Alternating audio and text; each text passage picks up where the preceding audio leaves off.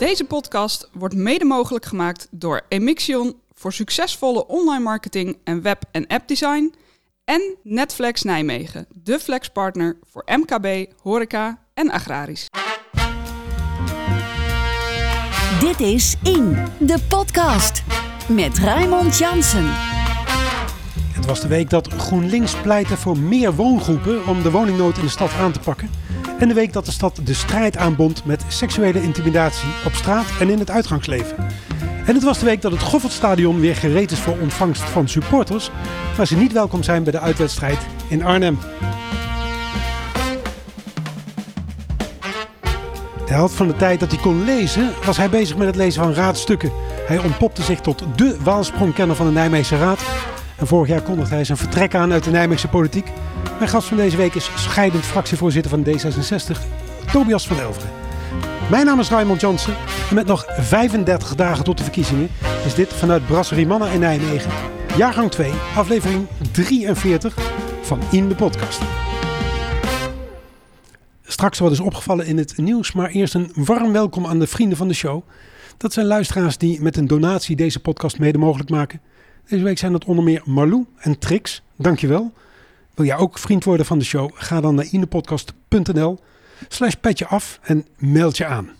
Welkom meneer Van Elveren. Straks praten wij uitgebreid over uw tijd in de Nijmeegse politiek. Maar eerst, wat is u opgevallen in het, uh, in het nieuws deze week? Ja, dank u wel. Ja, fijn hier te zijn. Um, ja, ik vond toch wel het meest opvallende nieuws was uh, Mark Overmars. Uh, het nieuws wat op zondagavond, toen ik zelfs mijn ogen al dicht gedaan had, naar buiten werd gebracht. En daar kwam eigenlijk de volgende dag ook steeds meer uh, verder naar buiten. En ja, ik merkte dat, dat mij als, als kerel, zeg ik maar even, toch ook wel het gevoel bekroop. Zijn dan zoveel kerels schoften? Dat bleef echt bij mij een beetje, beetje, beetje drijven. En het maakt je ook wel heel bewust van hoe groot dit probleem kan zijn. En, en stelt je de vraag wat je eraan kunt doen. Ja, het begon natuurlijk allemaal in het Hilversumse. De stap naar het voetbal was uh, snel gemaakt. Je kon er eigenlijk op wachten. Ja, is dat zo? Ja, ik, ik, ik merk dat ik er, misschien ben ik naïef, maar ik, ik, ik hoop altijd dat de meeste kerels uh, uh, gewoon weten hoe het hoort. Ik kan mezelf niet herinneren uit uh, ook de wildere tijden in mijn leven, dat er ooit onduidelijkheid was over wat mensen wilden en wat niet. En ik denk altijd maar, op geen enkele plek zou dit logisch moeten zijn, dus ook niet in het voetbal. Dus ik heb er geloof ik nooit op zitten wachten. Nee. nee. Laat ik er dan toch ook maar over beginnen. Je kon er ook op wachten dat het natuurlijk zich in de politiek zou manifesteren. Ja, als je, het, als je zegt dat het overal is, dan zal het dus zich ook in de politiek uh, manifesteren. En ja, gisteren kwam het nieuws naar buiten dat er een PvdA-kamerlid ook, ook bij zo, dit soort zaken betrokken is. Ja, ik vind het gewoon per definitie afschuwelijk. Laat ik dat maar gewoon zeggen. En ik vind dus ook niet dat het voorbehouden is aan, aan, aan, politiek of, of, of, of, voetbal. En ik, ik hoop altijd maar dat de meeste kerels gewoon weten hoe het hoort. Ja. Op social media gaat dat natuurlijk helemaal los met uh, gefundeerde en iets minder gefundeerde meningen. Daar kan uw lijsttrekker deze week ook over meepraten, zag ik. Want zij twitterde iets over de aanstaande deelname van Forum voor Democratie aan de gemeenteraadsverkiezingen in Nijmegen. Ja, en die kreeg de volle laag. Ja, Luzanne Bouwmans die confronteerde in feite Forum voor Democratie met de uitspraken die hun leider landelijk, Thierry Baudet, uh, doet. En ook hun andere Kamerleden. Ja, die uitspraken zijn gewoon afschuwelijk. En je kunt niet maar een beetje voorwaarts gaan en zeggen, nou kom er maar gezellig bij de Nijmeegse gemeenteraad en we zien wel wanneer het te erg wordt. Je kunt best aan de voorkant vragen, sluiten jullie aan bij dit soort afschuwelijke denkbeelden? En ja, ik, ik steun haar daar wel in. En ja, dan krijg je vanzelf al die trollenlegers van Forum op je af. En ik denk dat zij dat van tevoren ook geweten heeft en op de koop toegenomen heeft. Blijven benoemen is dan voor haar belangrijk. Zou je niet kunnen verwachten dat misschien de achterban van deze partij er wel op zit te wachten op dit soort reacties? En lok je daar niet mee uit? Vind ik niet. Kijk, het is heel simpel. Iedereen is verantwoordelijk voor alles wat hij zelf zegt. Ja. Dus op het moment dat jij als trollenleger ergens opspringt, ben je ook op ja. dat moment weer verantwoordelijk. En Luzanne is ervoor verantwoordelijk dat zij een norm stelt. En die norm die moet voor ons gelukkig hoog liggen. En als zij ervoor kiest om te zeggen: neem jullie alsjeblieft nu al afstand van, van, de, van de woorden van Baudet, dan vind ik juist dat ze een kans biedt aan Forum om zich nu bij voorbaat daarvan te distancieren. En dan kan het een prima samenwerkingspartner worden. Doen ze dat niet, dan hebben ze dat niet gedaan. En dan verbinden wij ook onze conclusies daaraan. Was dat niet een goed debat om te voeren in de eerste gemeenteraad mocht de Forum voor Democratie worden verkozen? Nee, de campagne is bezig, dus er zijn debatten bezig en ook online. Ja, ja. nu, Forum heeft nog niet echt uh, gereageerd, überhaupt ergens. Dus um, het is afwachten wat het, uh, wat het ons zal brengen. Zou het een een kopie worden van wat zich in, in, in Den Haag afspeelt? Nou, ik vind eerlijk gezegd dat tot nu toe hun lokale uh, kopstukken niet al te veel klaarspelen, maar daarmee niet minder schadelijk zijn. Dus ze doen wel hun lelijke uitspraken, maar ze regelen vervolgens geen bal. Wat dat betreft misschien wel een, een kopie van de Kamer. En ik vind het dus wel degelijk ook terecht dat je lokaal je afvraagt uh, hoe, hoe zit dat? En misschien zou je het ook als een kans kunnen zien. Hè? Ze, Forum kan nu laten zien uh, waar ze voor staan. En als zij wat rechtse praatjes hebben, dan kan D66 daar heus wel mee samenwerken. Maar op het moment dat ze zo echt zo xenofoob voorwaarts gaan met die bizarre denkbeelden die je ook in Den Haag ziet, ja, dan gewoon niet. Dit is In, de podcast. Mijn gast deze week is Tobias van Elveren. Meneer van Elveren, u maakt een geheel in stijl van de 21e eeuw uw vertrek bekend via Instagram. Dat moet een lastige afweging zijn geweest. Althans, niet zozeer om er voor Instagram te kiezen. Want dat deed Pauline Krikke immers ook, hè? nog niet zo lang geleden. Maar om afscheid te nemen. Hoe beschrijft dat proces? Neem ons eens mee. Ja, dat is eigenlijk toch ook weer niet zo'n moeilijke keuze geweest. In de zin van dat ik er natuurlijk uh, drie volle raadsperiodes uh, heb gezeten als raadslid. En daarvoor al vier jaar als, uh, als fractievolger. Um, en dat maakt dat je eigenlijk elke nieuwe periode met jezelf ook kijkt waar wil ik naartoe. En ik, voor mij was wel altijd het idee dat dit de laatste periode kon zijn. onder één voorwaarde. En dat was natuurlijk dat er een fatsoenlijke opvolging zou zijn.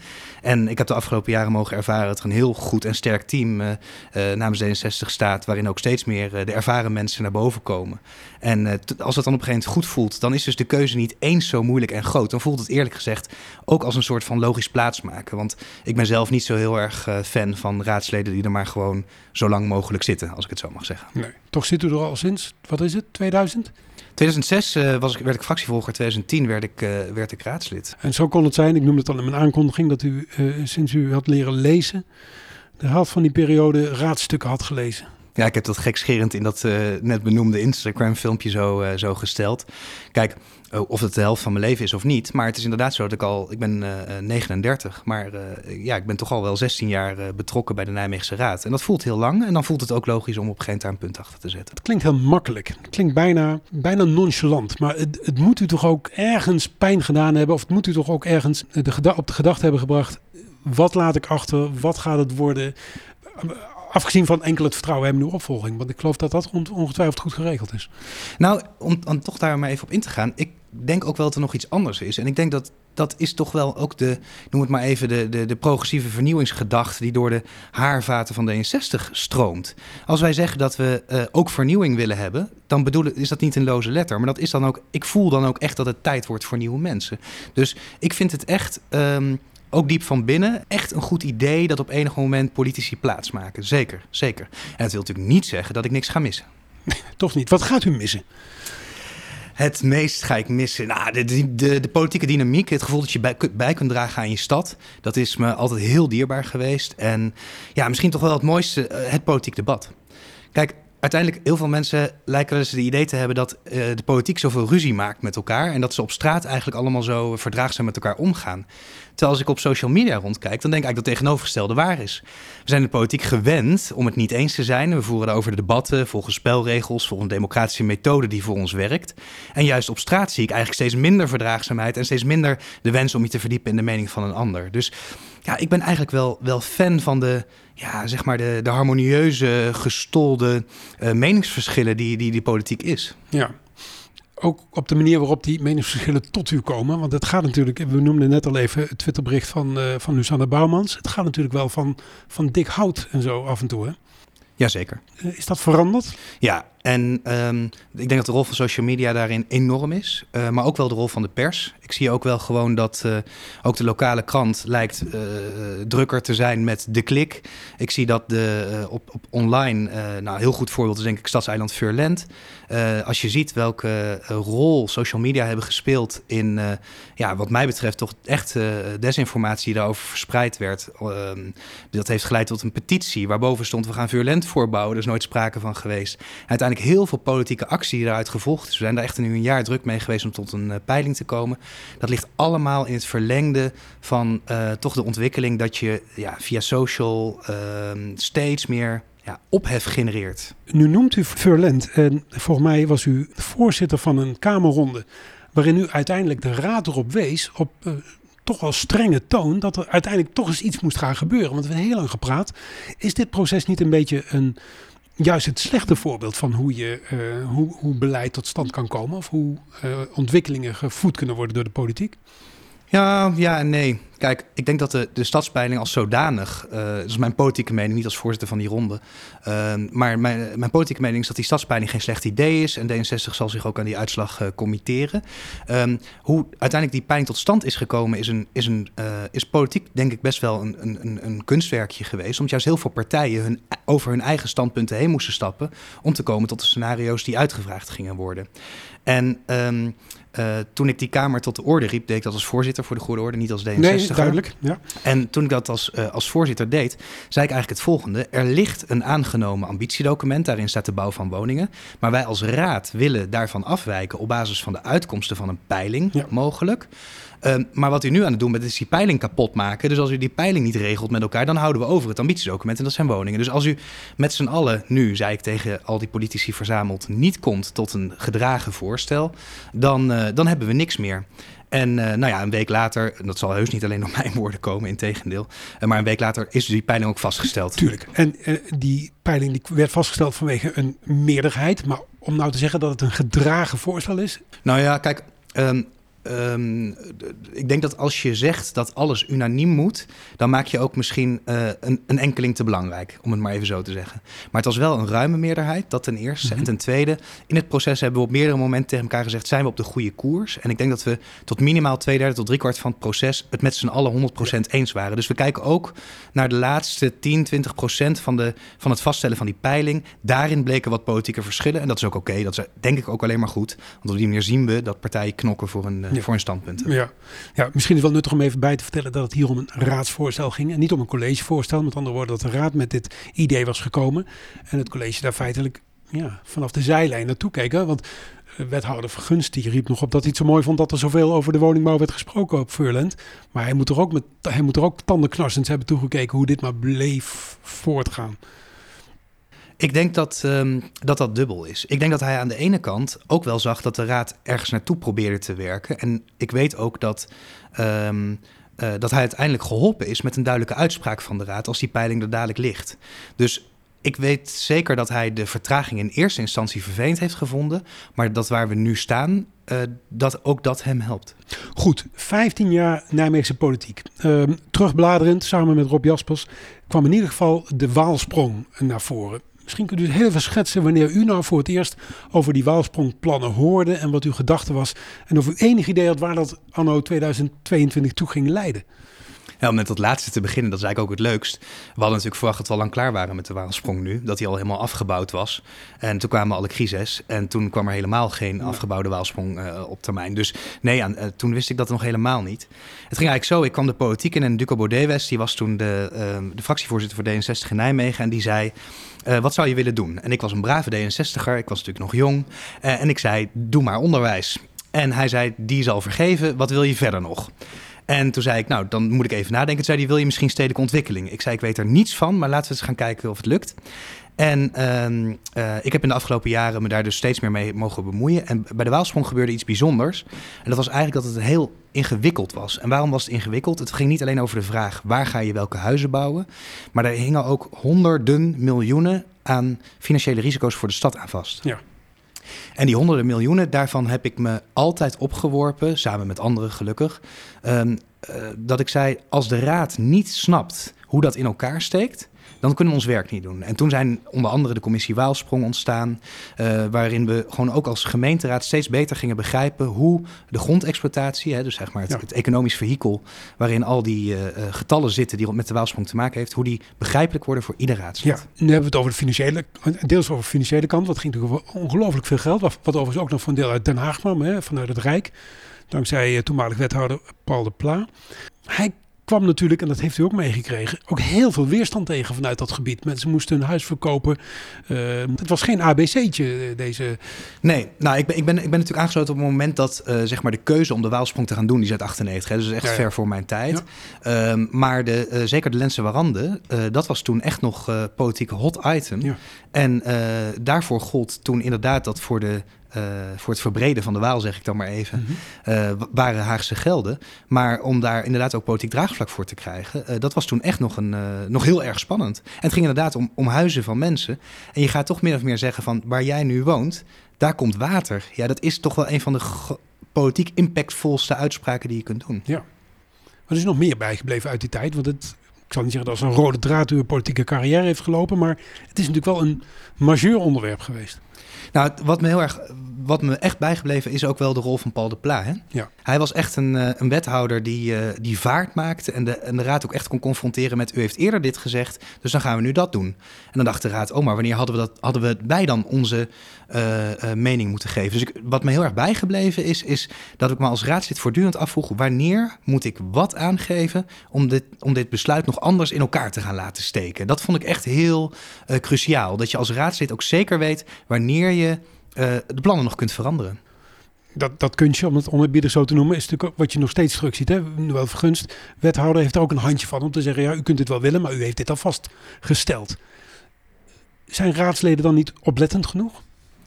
Nou, dat, dat, dat laatste zou ik niet zonder meer willen zeggen. Ik denk eigenlijk dat het ehm, eh, en dat heb ik ook meerdere malen zelf geïnitieerd, uh, dat het belangrijk is dat raadsleden met elkaar verkennen uh, wat het moment is dat ze nog invloed hebben. Met andere woorden, uh, met de commissie Waalsprong-Waalfront, die tegenwoordig over zijn nieuwe naam heeft, maar dat zal ik u besparen, um, hebben wij aan het begin van de periode bij elkaar gezeten om te zeggen, oké, wanneer gaan we welke invloed uitoefenen? En die ambitiedocumenten bijvoorbeeld, waar ik net al even over had, die hebben we wel gezegd, die willen we eigenlijk belangrijker gaan maken. Het moet belangrijker worden dat raadsleden vroeg en duidelijk kunnen zeggen wat ze van plannen vinden.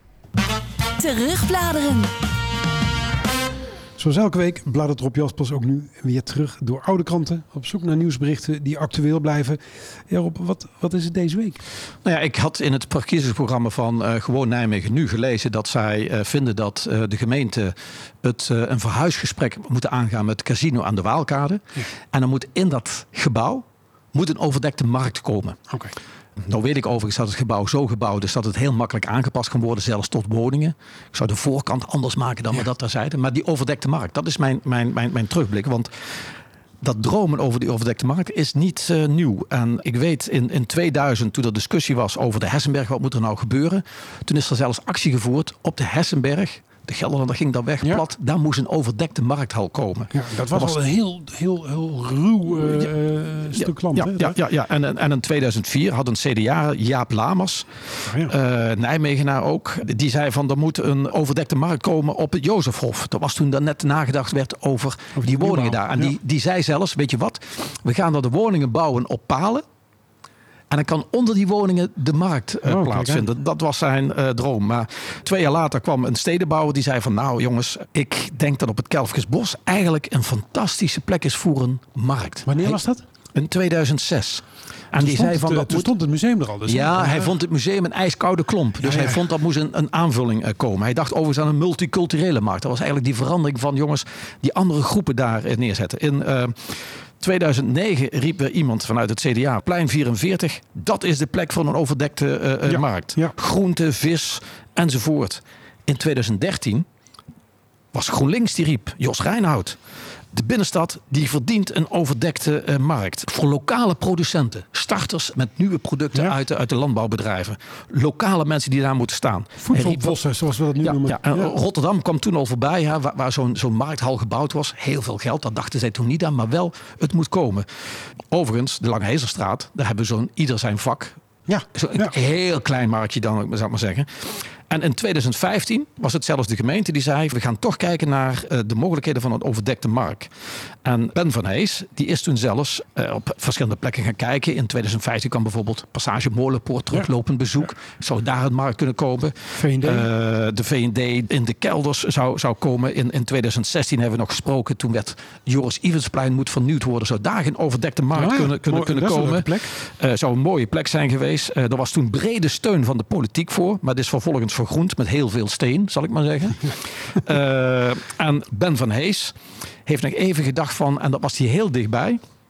In 2018 in de Hertogstraat heb je die tapijthal. Dat is eigenlijk een, een hele diepe hal. Ja. En toen dacht hij van, van hij, hij, was zelfs een onderhandeling van... kan daar geen markthal komen voor de bakker, de tuinbouwbedrijven... Oh ja. uh, de landbouwbedrijven die hun producten daar uh, neerleggen. En dat paste heel mooi aan. Kijk, Uh, Gerard Tutelaar van de stichting Original, dat is een club van uh, lokale boeren in de omgeving, Mhm. die hun producten eigenlijk heel dichtbij willen afzetten. Die heeft al heel vaak gepleit, wij zouden, er zou een boerderijsupermarkt moeten komen van Ja. lokale producten. In 2019 kwam weer voorbij het honigplan van de toekomst. Zou eigenlijk niet in die honigtoren die er nog staat, zou er niet onderin een soort markt kunnen komen met lokale producten? Dat was een idee van Bas Hoebing van eh, de, Meder- De me- ja, Meesterproef. meesterproef, ja. Dus ja, de overdekte markt. Wat mooi is, kijk, we, we willen steeds meer zaken van dichtbij kopen. eh, dus misschien is het wel een mogelijkheid, ja. Maar ja, er wordt al zo Alleen- lang over gepraat. Alleen het casino, denk ik, dat is een iets te dure plek. Dat is van een, een, een belegger, dat complex eh, ligt te mooi. Ja, ik denk dat dat... Lindenberg dan, die moeten daar toch weg of gaan daar weg? Nou, de Lindenberg zeg weg, maar dan ga je daar eh, die oude straatjes van Nijmegen terugbrengen zoals ze Ah, ja. daar vroeger waren. Dus dan ga je het wonen creëren. Eh, ja, welke plek? Ik heb ook wel eens gedacht, achter de Scheidemakershof onder de oude V&D door, zou je daar misschien, als je dat gaat aanpassen, Ah, ja. misschien, daar is al een deels overkapt, hè? Zou, zou je daar geen, geen Ah, markt kun- kunnen maken? Maar het blijft op de agenda staan. En het mooie is, als er zoveel gepraat van het CDA, tot nu gewoon Nijmegen, maar ook GroenLinks, de PvdA. Veel partijen hebben er iets over gezegd. Zou ik zeggen van jongens, pak het dan eens keer serieus op en maak het waar. Dit is In, de podcast. Mijn gast van deze week is Tobias van Elveren, sinds 2010 raadslid voor D66. Fractievoorzitter sinds het vertrek van Rob Jetten naar Den Haag. En dat was in 2017, denk ik. Ik heb in deze podcast u wel eens vergeleken met het duo Wim Kieft en Marco van Basten. Zegt die vergelijking nu iets? Nee, maar het heeft alles te maken met mijn kennis van voetbal. Oké, dan zal ik vertellen dat Marco van Basten eh, uitzonderlijk groot talent was. En eh, Wim Kieft een hele goede voetballer die niet uit de verf kwam, omdat er altijd iemand beter was dan hij. En zo had u natuurlijk een Rob Jetten heel lang in uw fractie. Wat heeft u daar nou van gemerkt? Ja, nou ja, dat uit de verf komen is dus helemaal niet... eh, daar herken ik me dan weer niet zo in. Want ik denk juist altijd dat Rob en ik een prima tandem waren. En natuurlijk was hij daar eh, de golden boy in, zoals we hem altijd eh, graag noemden. Ehm, maar ik heb me volledig ehm, in mijn element gevoeld in de, in de fractie eh, met Rob. En eh, ik kon juist heel veel tijd maken voor dingen die ik zo belangrijk vind. Zoals ik, het net hadden over, eh, over de Waalsprong. Ehm, en ik heb van hem ook gewoon heel veel geleerd. Wat ik tot op dit moment nog inzet eh, in de fractie. Denk bijvoorbeeld aan dat je als gemeenteraadsfractie, ook in de coalitie, moet proberen los te maken van de agenda van bijvoorbeeld van het college van burgemeester en wethouders. Maar proberen je eigen verhaal te maken. Dat is iets wat we tot op de dag van vandaag doen. En dat heeft hij echt ingezet in Nijmegen. En ik, ik, ik heb ook juist gewoon heel veel geleerd. Dat noemen we dualisme. Dat is nogal een pijnlijk punt zo nu en dan, heb ik wel eens het idee. Ja, nou, dat vind ik eigenlijk niet. Kijk, het is eigenlijk heel simpel. Waarom verbaast dat antwoord me niet? Leg uit. Nou ja, het is eigenlijk heel simpel. Op het moment dat eh, de hele gemeenteraad ehm, eh, verdeeld lijkt eh, en het niet eens lijkt te zijn met het college, dan spreekt de stad van een crisis, een onbestuurbaarheid, een ingewikkeld. En op het moment dat de coalitie een keer het met z'n allen eens is met het, met het college, dan zegt iedereen: ja, er is geen dualisme, het is allemaal dichtgetikt. In Nijmegen hebben we allebei. En zolang je allebei hebt, gaat het waarschijnlijk heel goed. In de Telegraaf zei u ooit... het liefst zouden ze ons in Nijmegen nog inkomensafhankelijk laten poepen. Ik ben blij dat jullie die uitspraak hebben gevonden. Goed zo. Leg hem eens uit. Wat was de context en hoe kwam u tot die uitspraak? Nou, het is zo dat we eh, in Nijmegen eigenlijk de, de lokale belastingen heel erg versimpeld hebben, om het Ja. maar even zo te zeggen. We hangen alles op aan de waarde van je huis. Terwijl er zijn veel meer mogelijkheden om te kijken naar hoe je mensen zou willen belasten. Je zou bijvoorbeeld kunnen kijken naar met hoeveel mensen ze in een huishouden wonen of eh, hoeveel afval ze produceren. Maar dat doen we eigenlijk bijna niet. We hebben wel de groene zak natuurlijk, maar verder hangen we alles op aan de waarde van je huis. En ehm, eh, ik heb dat dus ooit een keer eh, toch wat eh, nog weer wat duidelijker gemaakt voor de lezers van de Telegraaf. Door te zeggen in Nijmegen lijkt het wel alsof je Ja. zelfs inkomensafhankelijk moet poepen. Ja. Ja, nu doet u wel even mee in het, in het college. Dus daar was natuurlijk alle kans voor om dat aan te pakken. Wat is daarvan terechtgekomen? In de coalitie Ja. bedoelt u? Ja, ja, ja, nee, we hebben het zeker ter sprake gebracht in de onderhandelingen. Ja, zeker. Ja. En nu zijn we vier jaar verder. Wat is het resultaat onder de streep? Dat wij de eh, lokale belastingen voor ondernemers hebben kunnen verlagen in deze coalitie. Met daarin Socialistische Partij en GroenLinks. En eh, eh, dat was een, eh, wat mij betreft een hele goede, eh, mooi, goede zaak dat we dat hebben kunnen doen.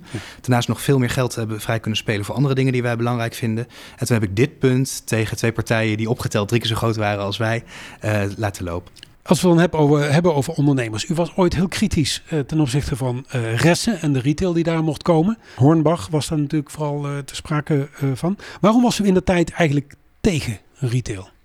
Nou, voor de goede orde, u noemde net Hornbach. Ja. Uh, wij hebben destijds gezegd, toen was er sprake van een grootschalige uh, locatie waarop een heel aantal uh, winkels zouden kunnen komen. En we hebben toen gezegd, dit moet je daar niet willen. Dat was ook de tijd dat de leegstand in de Nijmeegse binnenstad enorm was. Enorm. Veel hoger ook dan nu, na coronatijd. En toen hebben we gezegd, dan moet je dus niet extra winkels buiten het centrum gaan vestigen. Ik heb toen een amendement geschreven en dat leidde tot dat je wel nog iets mag daar. En dat zou dan een bouwmarkt zijn en bijvoorbeeld een restaurant als de McDonald's. En uh, dat amendement geldt nog steeds. En dus zullen waarschijnlijk die dingen er ook op termijn komen. U verwoordt het mooi, maar het is natuurlijk gewoon een ouderwetse draai. Eerst tegen en dan toch voor, mits indien.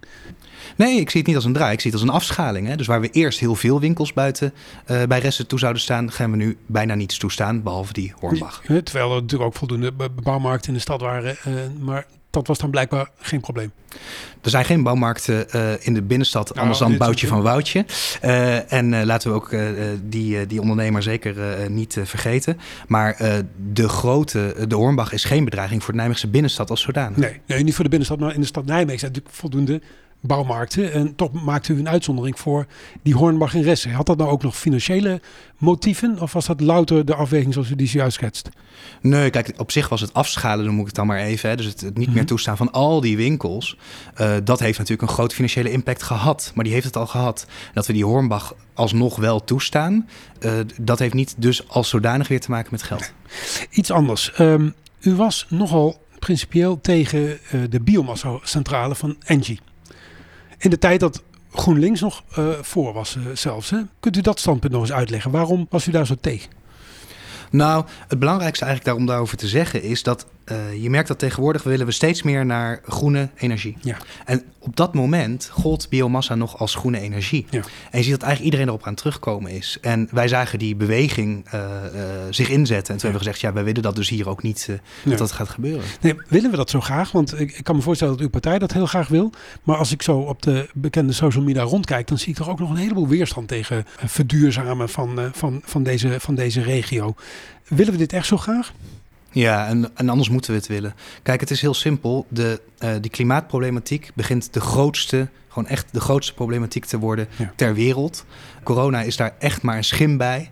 En um, we moeten dus allemaal doen wat we kunnen. En niet iets doen wat we kunnen, maar alles doen wat we kunnen. En we zullen dus ook gewoon ontzettend breed, ook in Nijmegen, ook in het Rijk van Nijmegen, groene stroom moeten opwekken. Ja, we moeten dat. En de urgentie is wat u betreft heel erg duidelijk. Hoe gaat u dat aan de man brengen? Want eh, nogmaals, niet iedereen staat erop te wachten.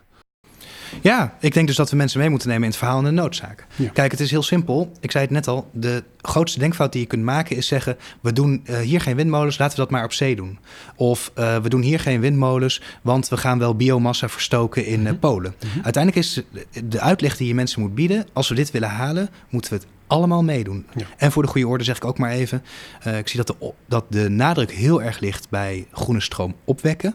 Maar isolatie kan ook nog zoveel Ja. beter in Nijmegen. En daar doen we wat mij betreft veel te weinig Ja. aan. Maar sceptici hebben het natuurlijk vooral over het importeren van afval om daar een afvalcentrale op te laten functioneren. Uh, die hebben het over het, het schuiven met windmolens haast, zoveel mogelijk naar gemeentegrenzen, zodat de inwoner er zelf niet zo heel veel last van heeft, maar de weerstand vanuit een andere gemeente komt. Het is, het is en blijft een lastig dossier. Hè? Maar natuurlijk, kijk, als het makkelijk was, dan hadden we geen politiek nodig. Dan uh, was het al lang geregeld. Uh, nee, de politiek zal verantwoordelijkheid moeten nemen Ja. voor al die lastige keuzes. Ja. En dat betekent inderdaad uitleggen. Dus de, de- ik snap ook wel dat we iets uit te leggen hebben. Maar de uitleg zal dus bestaan uit, we moeten veel meer Ja.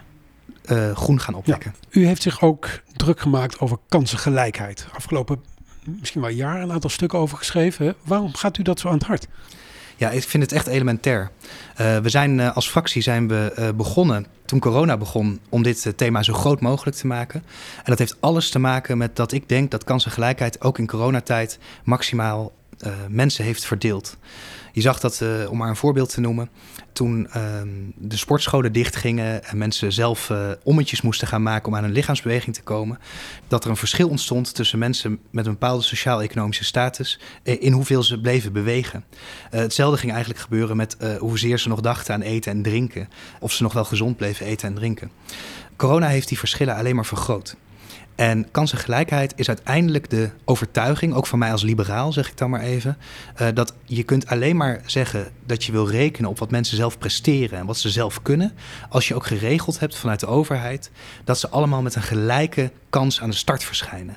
En dat laatste uh, ik ben blij dat het op dit moment een steeds breder gevoerde dialoog is. Mhm. Maar twee jaar geleden al zeiden wij, in Nijmegen kan dat nog veel beter. Ja. Wat is daar onder de streep eh, op verbeterd? Nou, veel. Hè? We hebben dus eh, drie keer zeven voorstellen gedaan die het ook allemaal eh, gehaald hebben in de gemeenteraad. Maar denk dan dus aan meer bijles in verschillende plekken in de stad voor mensen met een, met een laag inkomen. Denk op meer inzet op preventie, hè? dus dat het duidelijker wordt voor mensen hoe ze gezond kunnen leven. Denk op het gebied van wonen dat er meer wordt gezocht naar bijvoorbeeld gesprekken met woningcorporaties over hoe zij ook kunnen bijdragen aan een betere leefomgeving voor mensen waar het niet meer uitmaakt in welke wijk je bent geboren. Wat op dit moment nog veel te veel uitmaakt in Nijmegen. Dus het zijn echt veel voorstellen die, eh, die we er doorheen hebben gekregen. Maar er is ook nog heel veel te doen. Ja. Tot slot, ehm, hoe gaat Tobias van Elveren het politieke gat dat hij na 15 jaar achterlaat in Nijmegen opvullen? Is dat als wethouder? Het gat dat ik achterlaat wordt gevuld door goede mensen. Daar twijfel ik helemaal niet aan.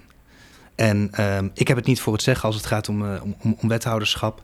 Eh, dat zal uiteindelijk eh, een nieuwe gemeenteraad zal dat moeten gaan bepalen. En, eh, ehm, en de nieuwe fractie van D66 zal zich daarover moeten beraden. Ja, ik weet hoe het werkt, maar bent u beschikbaar?